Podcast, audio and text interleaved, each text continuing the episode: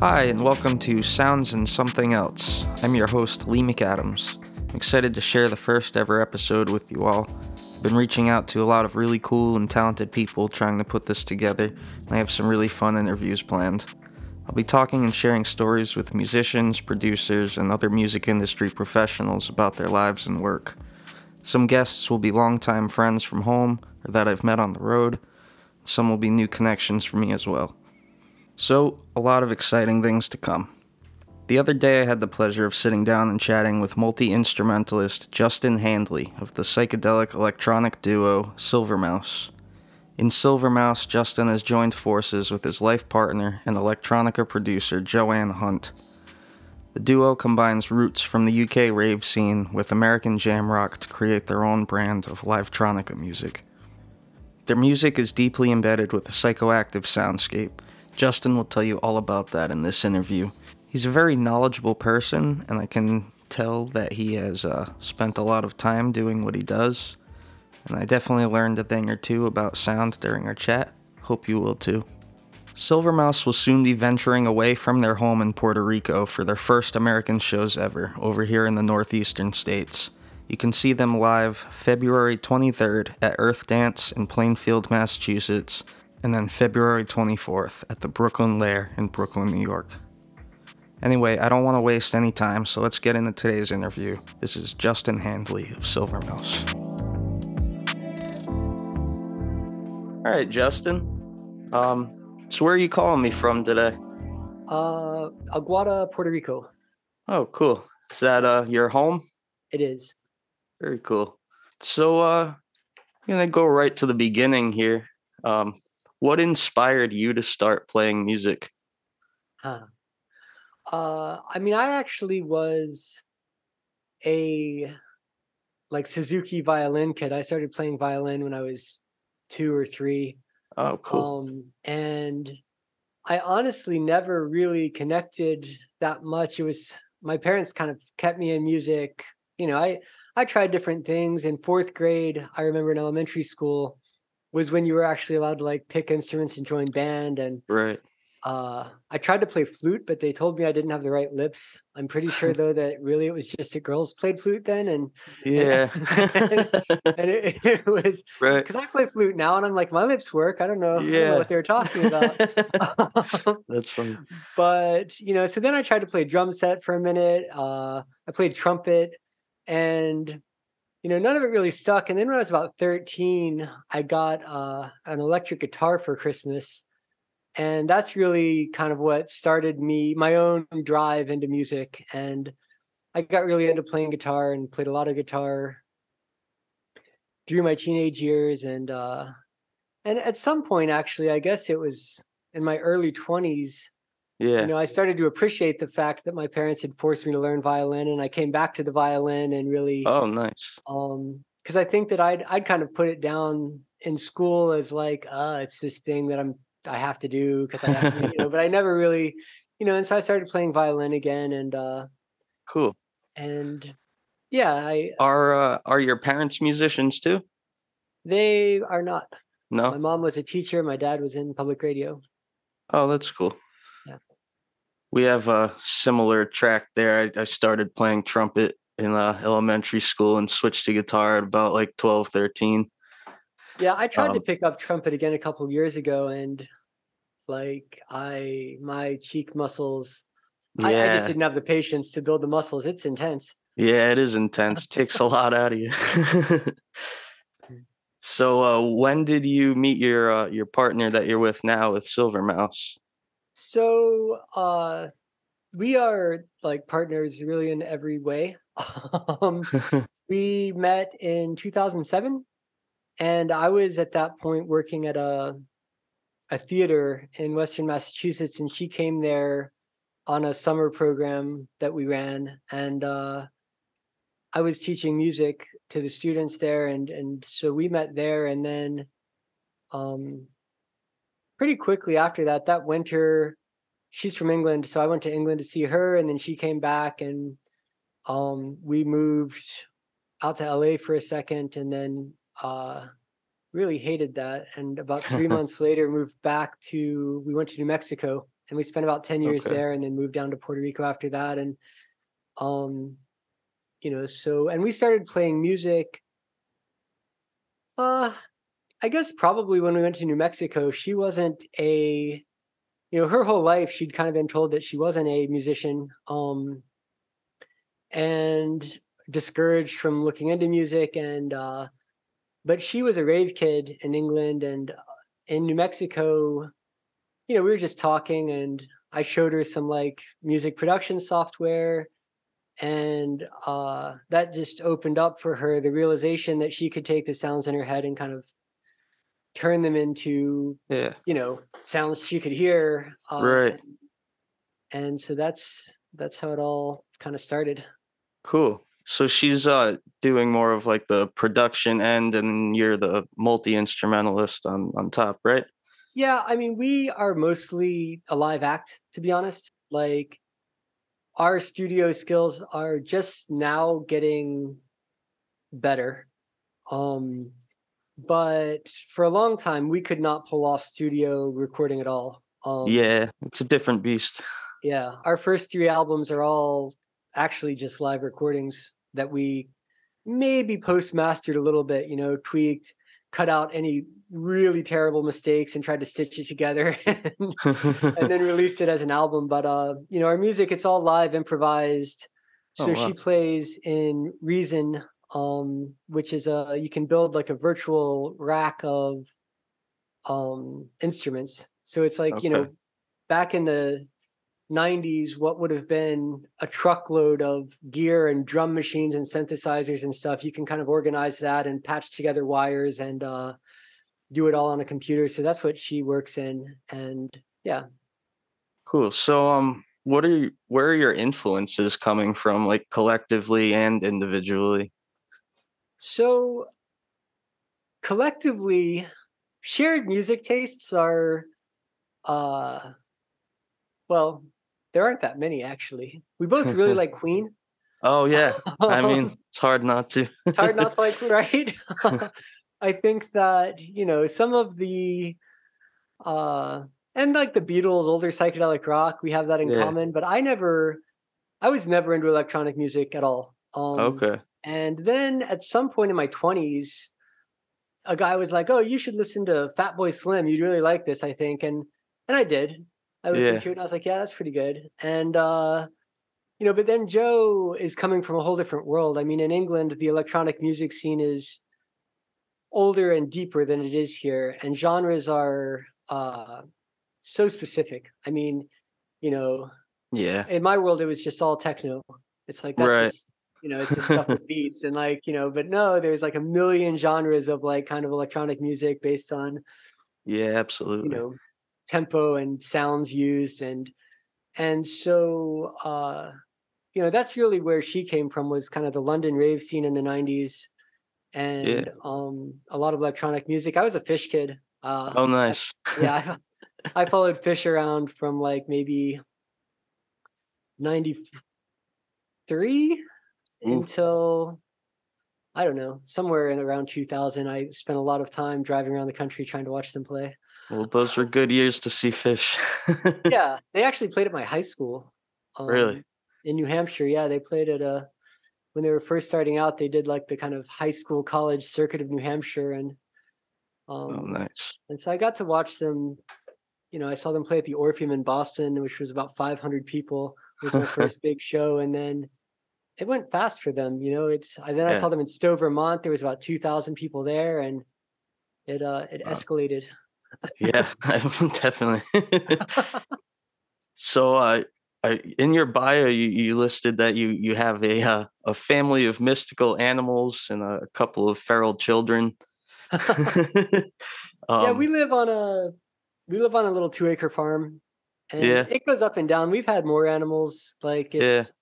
We used to have goats um that for milk, and we've had a lot of trouble with goats. I'm not going to get into the details there, but you know uh in the tropics uh animals that graze are are notoriously hard to keep you know with yeah, with the amount of bacteria and fungus and like the dampness here. Um but we have a horse and a pig and a bunch of rabbits and chickens and uh and then some you know too many dogs and cats really but we're, we're kind of surrounded by animals here Oh, that's cool.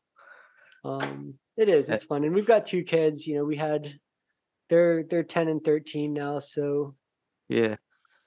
it's uh it's actually a good age i think that we we got to start playing before they were born and then when they were babies we would drag them around and put ear protectors on them and you know just strap them to us and play Yeah. um and then it got a little harder uh for a few years to manage that you know and we're not at the level where we have a big enough crew to like drag along you know pay a babysitter to come on tour with us every time Right. um, so you know now it's easy they're old enough that now they can entertain themselves they can just they'll come and hang out and it's uh That's cool. it's getting back to more fun so we've kind of started in the last two years really uh trying to you know get back into touring and book doing more live shows we we had a couple years where it, it waned a bit Yeah.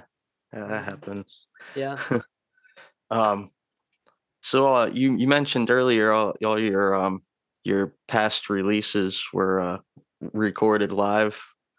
Um, where uh, what type of venues are you recording these in? so our first album was actually recorded in our living room on a dat machine Oh, uh nice. on like a mini dat uh, and and at that point i think we'd started playing live but only a couple times and we were playing uh at at mostly at art galleries in santa fe um at gallery openings and stuff we'd go and play and our music it's it's diverse enough that it fits a couple different genres like you know i think of us sort of as a dance band but you know we did fit into kind of ambient background of art galleries. You know we're in the next couple months playing a yoga retreat and also doing an experiment with a yoga class where we're going to come in and like play for class. And so i think that Cool. you know we're not like heavy enough that the music is disturbing in environments like that right. yeah and and because it's all improvised anyway i mean we we can sort of temper the the mood to the setting.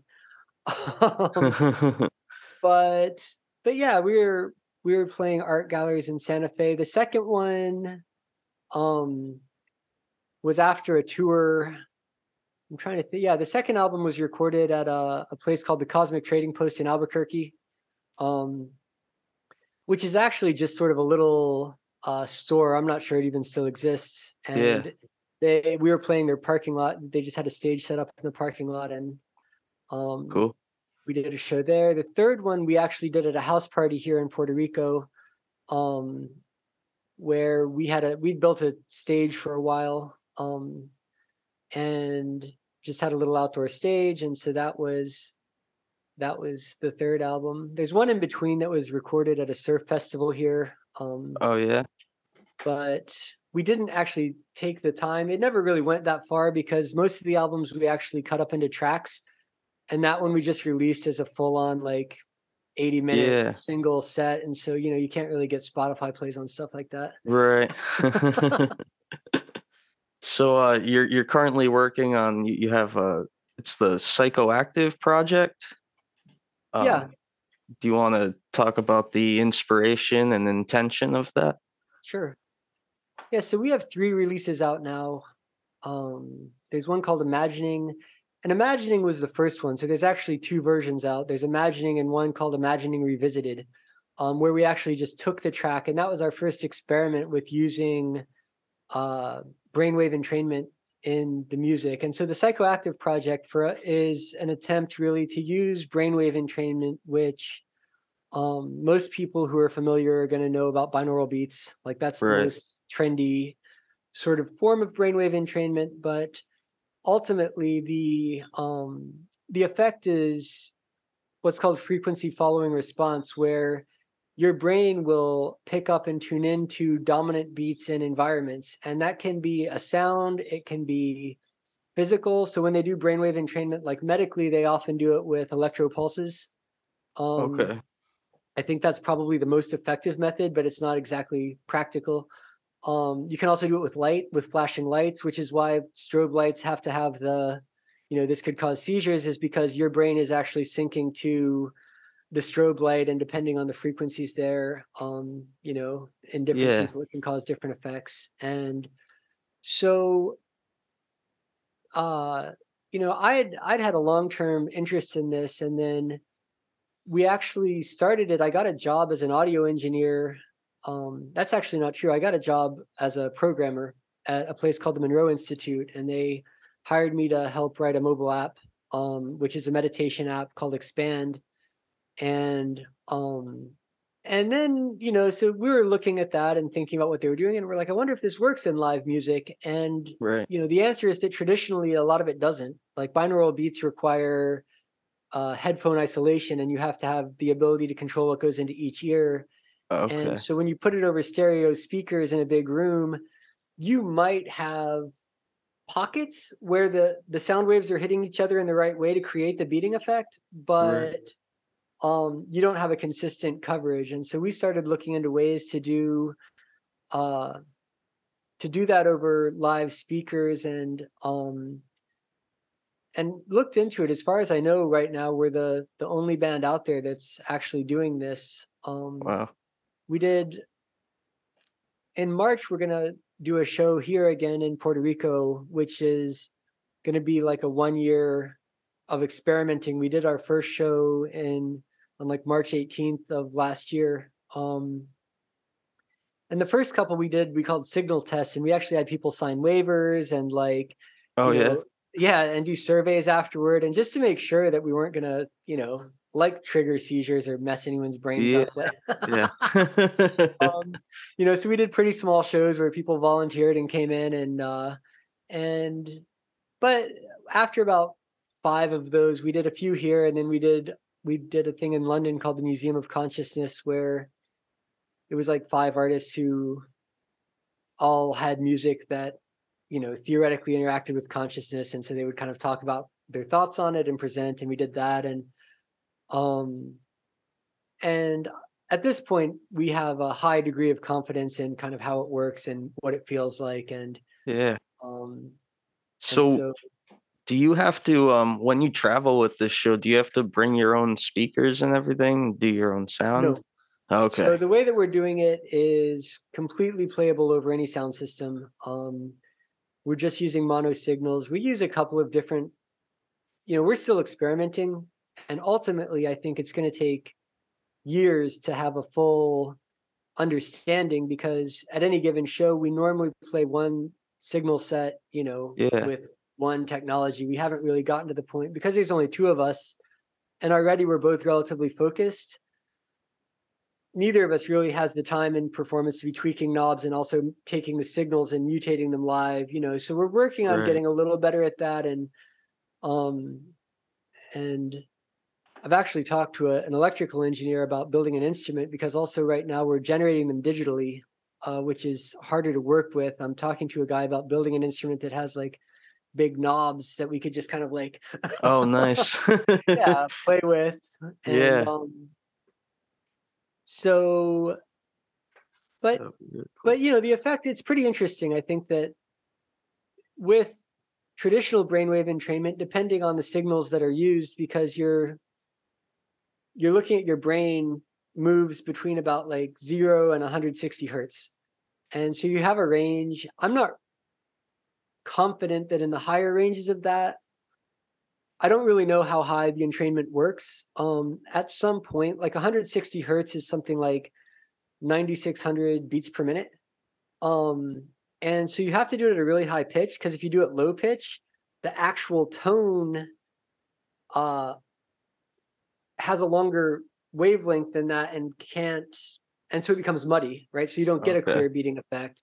And even at the high pitches at those high speeds it, it's very hard to perceive the fact that it's beating and i don't know and nobody as far as i'm aware you know we've been doing a lot of research on this and trying to figure out the dynamics. It's still a pretty unknown field but you know i think that there's probably some point where that dies off. So normally we work between about 0 and maybe 60 uh hertz which spans all of the kind of major brain states. Like at zero, you're looking at sleep really up Yeah. to about four hertz, and then you get into deep meditation up to about you know eight hertz, and then kind of into like relaxed creative flow up to about like 13 hertz. We normally skip 13 to like 30, uh, which is the range of standard waking awareness because most people at shows are there and awake and have enough brain activity going on kind of in that right. range. You know, and then above 30, you get into gamma uh, stimulation, which is associated with all sorts of things like, you know, create really flow states and an ecstatic experience, but also anxiety. Um, you know, so we haven't yet had anyone report to us that, you know, our music made them feel nervous yeah. or stressed out. But I think that also, you know, if you look at that, anxiety and focus are really the same thing. And so, probably Right. what makes the difference between whether you're focusing and it's a good way or whether you're focusing and anxious about it is is the setting. And if you're at a show, you know, dancing to music, you're unlikely to be on the negative side of that right. spectrum. Are you feeling the effects yourself while you're playing? We are, and sometimes it's not great. Uh, I mean, you know, because one of the things I think, especially when you get into the lower frequencies, and I like to play the lower frequencies because for the audience, I think they're the most profound. I think the gamma stuff, when you think about it, one of- like what we really are, most of what we're working with right now is playing a low frequency and a gamma frequency and then trying to bridge that with a few in between with the concept being that you're kind of stimulating access to like the subconscious or the superconscious however you want to look at that what's beyond your normal state of awareness. And that's that's what people that listen to binaural beats for meditation really use it for. They're trying to go deep and you know with the monroe institute um who was a big you know they're they've been researching this for 50 years and one of their flagship kind of things they call focus 10 which is the state of uh, mind awake body asleep right so it's like you're playing the signals just on the edge of sleep and awake Yeah. to let people almost be asleep but actually remain conscious and so it's kind of like lucid dreaming you get into seeing Oh. things and hearing things but you can remember after oh, cool. um, and you know so i think that that's sort of for an audience the most noticeable and these are pretty subtle things like this isn't like taking psychedelics you know it's not like Yeah. you're just blown away it's a kind of a subtle energy shift but they also you know sometimes playing music it really spaces you out Yeah. and so it's like man what song are we playing well, what are we really doing here? But Yeah. you know, I, we had a one of the most profound ones was we played a show in in England in this little town called Totnes, and it was crazy. We got there late. Our car, um, oh, I was gonna say broke down. That's not true. We locked our keys in our car when we were already about a five hour drive from home, um, and about an hour away from the venue, and so then uh we were staying with Joe's parents and her dad actually drove down with a spare set of keys. So it took him five hours to get to us. And then we got to the venue at like nine. We were supposed to play at eight. We set up and immediately had an infinite number of technical issues. Like there was yep. I don't even know what was happening, but there was this clicking pop sound, and it was just like every you know 30 seconds the speakers are going pop, and I don't even know if the audience noticed. It was driving us crazy. Um, we played for like about what 45 minutes, and we were like, let's we have to let's just stop. Like, Yeah. this is weird. and we'd actually been playing for over three hours. It was like one in the morning Oh, and we literally had no idea. To us, it was like we showed Wow. up, we played for 45 minutes. It was all a technical nightmare, and people were like, "That was amazing!" Like, I don't know what just happened. I'm like, "Oh my god!" oh man. you know, so I think that sometimes, you know, the effects can be. Again, it's subtle, but Right. that is one of the things we did. We actually did some research on our last song and um, the last release we did, and one of the most profound effects that came out of it. About fifty-five percent of people who just listened to it. It's a seven-minute song. reported a sense of distortion of time. Like they either felt Oh, like it was significantly shorter than seven minutes or significantly longer. Most people shorter, um, which is I I think is the right direction because if you feel like it's just infinitely long, maybe that's not. Right. So I think that for for a musician with these signals, one of the nicest things about it is I think it puts people in a. It's just it, it lets the music be a little more immersive. know? Yeah. it lets yeah. them dive in a little and forget about what else is going on and so it just becomes a slightly more immersive experience for people and Yeah. um especially with our music which is pretty experimental Yeah. and it takes a minute to get into um i don't know you know if you are kind of familiar with the whole jam band scene but i feel Oh like yeah, with definitely. with jazz, with jam bands, one of the things, and which is why you get kind of super fans and people who just don't get it, is that uh, most of them have a language they develop, right? They are Yeah. playing in their own language of music, and you sort of have to learn that language a little. And once you understand it, you know, they can make jokes in music and they can like get really serious or they can create emotion in music Yeah. just because they're playing that you know that language whereas if you've never heard it before and your brain's not quite there it can just sound ridiculous Yeah. Um, absolutely. and so i think that you know that's one of the things is it kind of helps us get past that barrier where we don't play a lot of mainstream venues i mean mostly our shows anyway are people who are coming to see us uh we don't do well in bars where people are just Yeah. there like because they're like what is going on and especially when we were in New Mexico, invariably somebody would come up and be like, "Can you just turn off that electronic stuff and just play some guitar?" And we're like, "No, we cannot. That's that's where Not what we're doing here. that's not what's happening right now." And um, you know, so so I think that in that sense, it, it really complements our music because it lets people let go for a second and gives them just a little bit more of a chance to be like, "Oh yeah, I do, I get this. Like, I know Yeah. what's happening here." right. Mm. Um. So, what do you have planned for this? Uh, it's the winter weekend mini tour you have coming up. So we're headed out next week. We're going to um, go up and see family. My mom and my sister are in Massachusetts, and Oh yeah. uh, and so we figured as long as we were there, we'd multitask. And we're playing a show in Western Mass, um, pretty close to the theater where Joe and I met at a place called Earth Dance. Um, and we're playing in Brooklyn at a place called the Brooklyn Lair. They're both pretty intimate venues. It's like 40 to 50 people. They're uh dance floors. They're sprung wooden dance floors. Okay. Um, and They're open to the public. oh yeah, they're open Yeah. to the public. Cool. And you know, we have tickets are on sale on our website. It's silvermouselive.com. And the uh yeah, it's the first time we're gonna be playing with this in the US. Um, I mean, we've played a lot in the US as Silvermouse.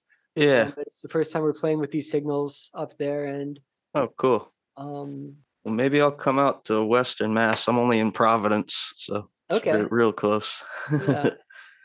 yeah, and Earth Dance is a cool place. It also has like saunas and uh, you know, a communal kitchen. I think that often and they've got quite a crew of little dance people out in the hills who come and so they'll often like do potlucks before shows and it's just kind of a nice it's a nice little place and um you know i think we're looking at well we've got to see how it goes we moved to puerto rico with the concept that from new mexico we were touring in the summer a lot. We were playing in england almost every summer.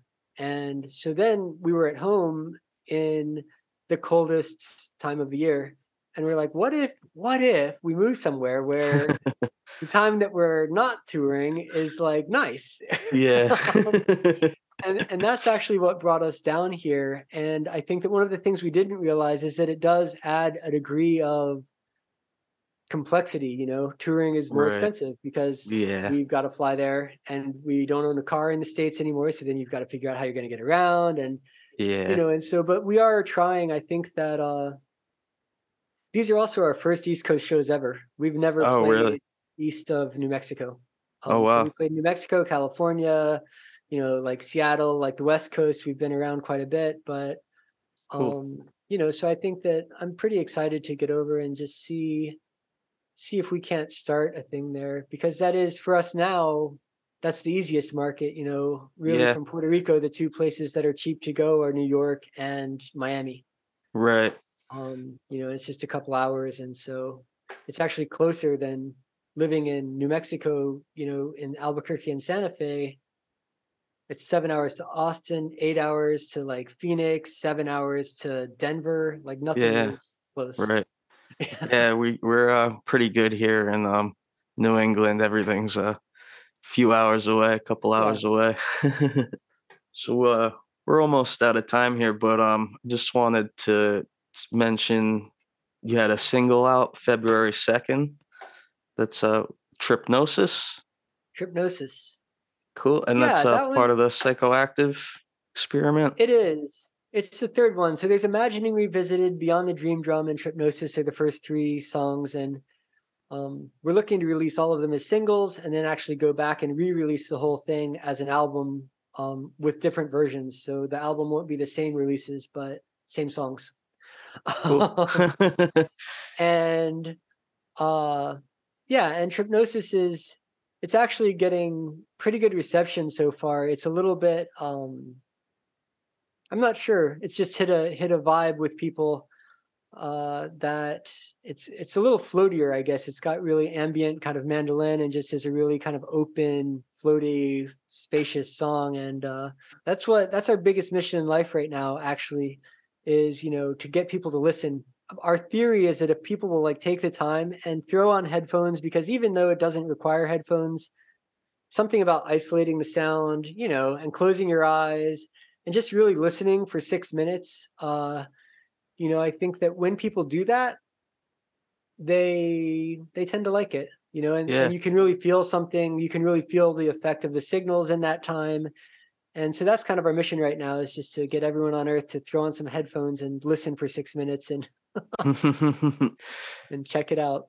yeah, absolutely. All right. Well, that's uh, it's been great talking to you, Justin, and I I hope Joe's feeling better soon. Yeah, for sure. Our daughter came home with something and passed it around. Yeah. The yeah, and if you want to come out to to Western Mass, let me know. I'd love to see you there. Yeah. Absolutely. All right, Justin. Take care. You too.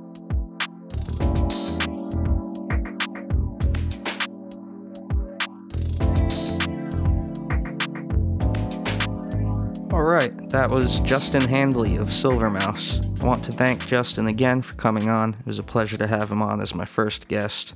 Before I wrap up, I'd like to give a few shout outs. First to Joanne Hunt, the other half of Silvermouse. We didn't get to chat this time, but maybe we'll do another Silvermouse episode down the line.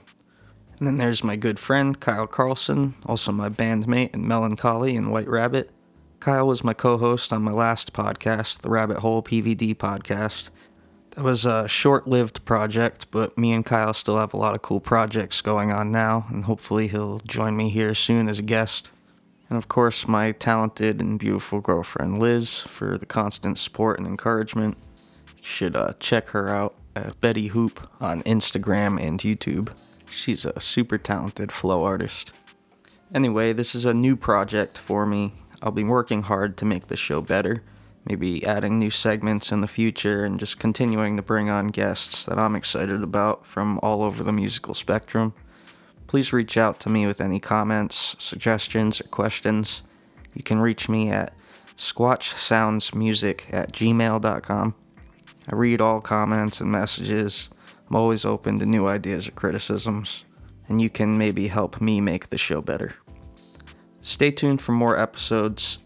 This podcast is brought to you by Squatch Sounds. See you next time.